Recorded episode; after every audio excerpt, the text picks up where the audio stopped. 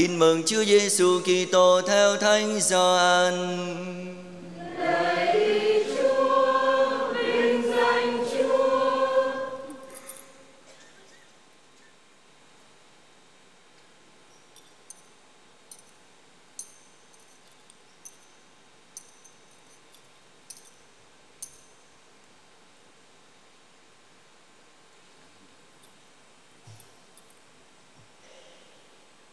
Khi ấy, trong số những người lên đền thờ để thờ phượng trong dịp lễ, có mấy người Hy Lạp, những người này đến với Philippe, quê ở Bethsaida, miền Galilea, và xin ông rằng, Thưa Ngài, chúng tôi muốn gặp Đức Giêsu.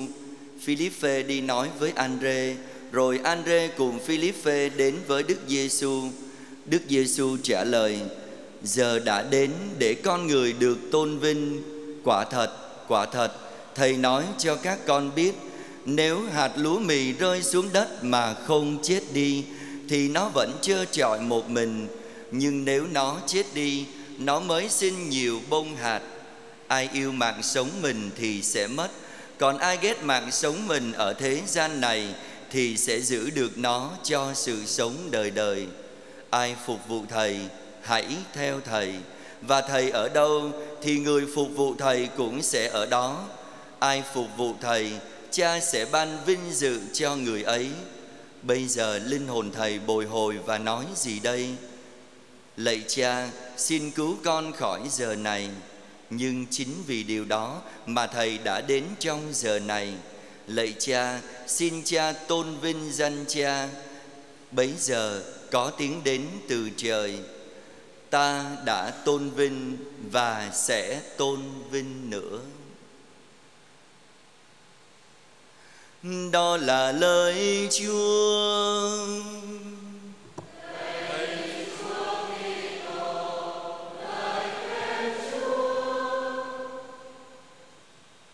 Vâng lời Đức Tổng Du Xe, con xin được chia sẻ với cộng đoàn tâm tình và những suy niệm của con đối với bài tin mừng và những bài đọc trong phần phụng vụ lời Chúa trong thánh lễ an táng hôm nay. Người có biết trần gian là quán trọ vừa thanh xuân, thoát cái đã bạc đầu.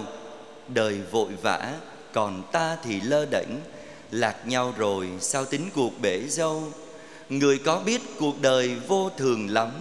Buông bỏ đi, sao cứ mãi dày vò? Hãy thương yêu khi vẫn còn có thể. Khép mắt rồi, hóa cát bụi tàn cho. Kính thưa cộng đoàn phụng vụ cuộc đời quả là vô thường thật. Như nhà thơ phương quỳnh cảm nghiệm, mới thoáng chốc tuổi thanh xuân còn đó, nay vội vàng chợt đến tuổi heo mây. Mới thoáng đó tuổi xanh đầy sức sống, chợt vội vàng tóc đã hóa màu mây. Và cuối chặng đường cuộc sống còn lại gì? Vẫn là một dấu chấm cho một kiếp người. Khép mắt rồi, hóa cát bụi tàn cho đó là luật lý của đời người. Dường như mọi sự trong kiếp nhân sinh sẽ phải dừng lại trước một sự kiện gọi là cái chết, mà không một ai tránh khỏi. Nhưng nếu chỉ có thế, cuộc sống này còn có ý nghĩa gì nữa đâu? Kính thưa quý ông bà và anh chị em rất thân mến, các bài đọc phục vụ lời chúa trong thánh lễ an táng hôm nay mở ra cho chúng ta một con đường một lối đi đằng sau cái chết. Như thánh Phaolô đã viết gửi cho các tín hữu Roma, vì được dìm vào trong cái chết của người, chúng ta đã cùng được mai táng với người.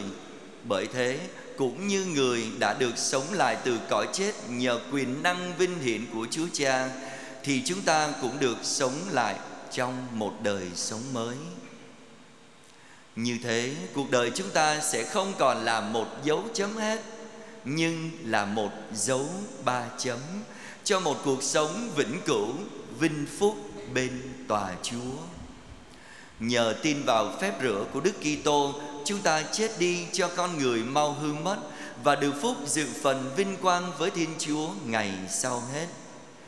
Phép rửa chính là bảo chứng cho chúng ta một chỗ trong nhà Cha trên trời như lời Chúa Giêsu đã hứa với các môn đệ và tất cả những ai tin cậy người. Thầy đi dọn chỗ cho anh em, và thầy lại đến để đưa anh em về với thầy, để thầy ở đâu, anh em ở đó với thầy. Đó là niềm tin của chúng ta, đó là lời tuyên xưng đầy xác tín mà chúng ta vẫn thường cất lên trong kinh tin kính tôi tin xác loài người ngày sau sống lại tôi tin hằng sống vậy Chúa Giêsu đã hứa thì Chúa sẽ thực hiện điều người đã hứa và chắc chắn một điều rằng Thiên Chúa không bao giờ lãng quên chúng ta. Nhưng làm sao để có thể đón nhận được lời hứa của Chúa? Sống sao đây để có thể đón nhận lời hứa Chúa ban? Hình ảnh đẹp nhất và cũng trọn vẹn nhất cho lý tưởng một cuộc đời là hình ảnh hạt lúa mì trong bài tin mừng chúng ta vừa lắng nghe. Nếu hạt lúa mì gieo vào lòng đất mà không chết đi thì nó vẫn trơ trọi một mình. Còn nếu nó chết đi, nó mới sinh được nhiều hạt khác. Khả thể của hạt lúa mì là một hành trình chịu mục nát trong lòng đất hôm nay để nảy sinh nhiều mầm hạt mới và những cây lúa chỗ bông sinh hạt ngày mai. Chúa Giêsu đã dùng hình ảnh hạt lúa mì trước hết để nói về chính cuộc đời và sứ mạng của người khi đến trong trần gian.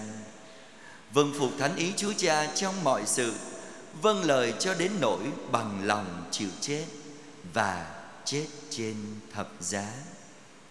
Hạt mầm Giêsu chịu chôn vùi trong mồ đá tối tăm, nhưng đến ngày thứ ba, trỗi dậy và vươn lên mầm sống phục sinh đầu tiên trọn hảo. Đó là niềm hy vọng cho thân xác con người bụi cho sẽ được sống lại trong vinh quang với Chúa.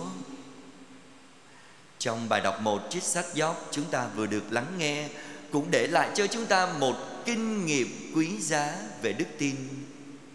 Đấng cứu độ tôi hằng sống Và tôi sẽ được đứng dậy, Sống lại từ trên bụi đất. Đấng mà tôi hằng trông đợi, Nay tôi sẽ được nhìn thấy người. Hình ảnh hạt lúa mì còn là thân phận của người môn đệ Và những ai tin tưởng cậy trông bước theo Chúa.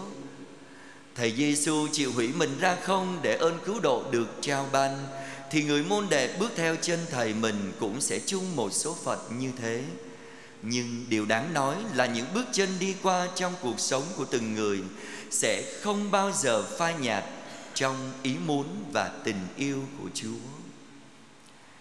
Nhìn lại những dấu chân đi qua của hành trình một đời người làm chồng, làm cha và làm ông của ông cố Anton đây Chúng ta cũng phần nào khám phá ra tình yêu và sự quan phòng của Chúa dành cho ông cố cách riêng và mỗi người chúng ta nói chung. Dấu chân đầu tiên là Hồng Ân được làm người, được sinh ra, được nuôi dưỡng và lớn lên trong tình yêu thương của mẹ cha và bao người thân yêu trong gia đình họ tộc. Đẹp và cao quý hơn thế nữa đó là hồng ân được làm con Chúa và con hội thánh. Ngang qua bí tích thánh tẩy, trong ân sủng của thánh thần, chúng ta mạnh dạn cất tiếng gọi Thiên Chúa, Abba, Cha ơi, để được sống trong tâm tình của con Thảo với Chúa là Cha trên trời và được vinh dự đồng thừa tự với Đức Kitô như lời Thánh Phaolô nói với các tín hữu Roma trong bài đọc thứ hai. Những dấu chân tiếp theo là hồng ân được sống trong ơn gọi hôn nhân gia đình. Biết bao ân sủng và ơn lành chúa ban cho con, cho cháu qua bàn tay của mẹ cha, ông bà. Còn gì hạnh phúc hơn của tuổi già khi nhìn thấy cháu con xung vầy, yêu thương?